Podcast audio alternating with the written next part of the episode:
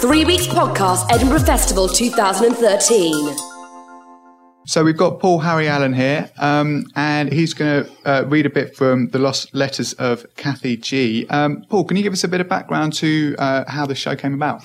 Uh, well, literally, I did sort of stumble across uh, a load of letters in a junk shop uh, from this girl in the 60s. And when I sort of started to pin together this sort of slightly fragmented story, I thought this would make a, a great show. Um, so I did it in 2010, uh, very well received, kind of, you know, I think Time Out gave it four stars. Um, it was, you know, a very lo- lovely piece.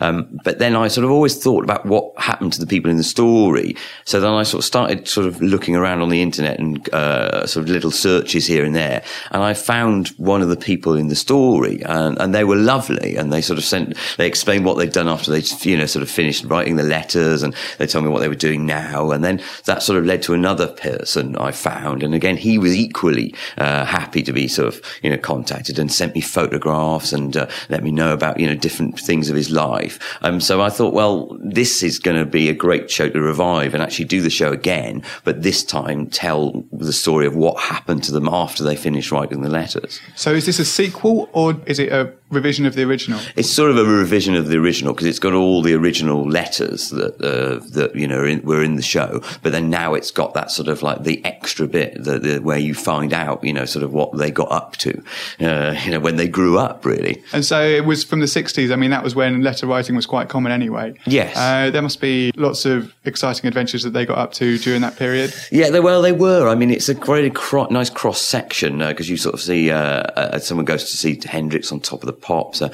you get it like someone describing a Monkees concert. Uh, you know, they're going to go traveling in France in Paris 68, you know, when the sort of the, the riots are going on. And, you know, and, and so there's all sort of like you get little sort of pockets of social histories almost from these letters, but also the other side of, you know, sort of while, you know, um, say Timothy Leary was, you know, kind of getting everyone to turn on, tune in, drop out, you know, sort of one of them letters writers is doing a polka with a nun at a, at a school dance.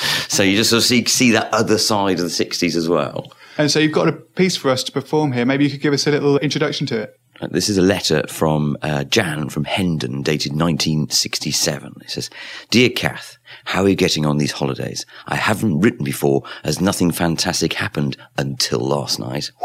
Read on.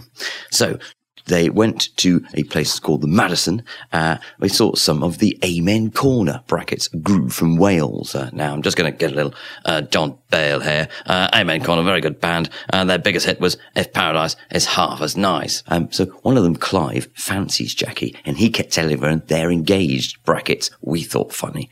The one I fancied wasn't there at the time, but just as we were leaving, he bumped into me and started to tickle me. Brackets. Very sexy. See, gentlemen, take note.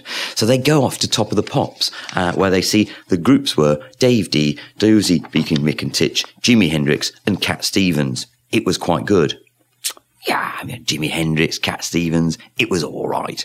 Uh, so then they get back to the Madison at nine o'clock and go to the television room. And there, sitting on the settee, was Jackie's fiance and the bloke I fancied. Then they asked us if we wanted to sit on their knees. So of course we didn't object. We watched television for about an hour. Alan, brackets, that's his name, Nice clarification there. Uh, kept tickling me and getting me all randy. I should note the randy is inverted commas there. Uh, they go up to the room that Dave Dee used to have. Uh, Alan put a Georgie Fame LP on the record player and then brackets, well, you can imagine brackets, he turned out the lights and then dot, dot, dot, dot. Well, if paradise, if half as nice there.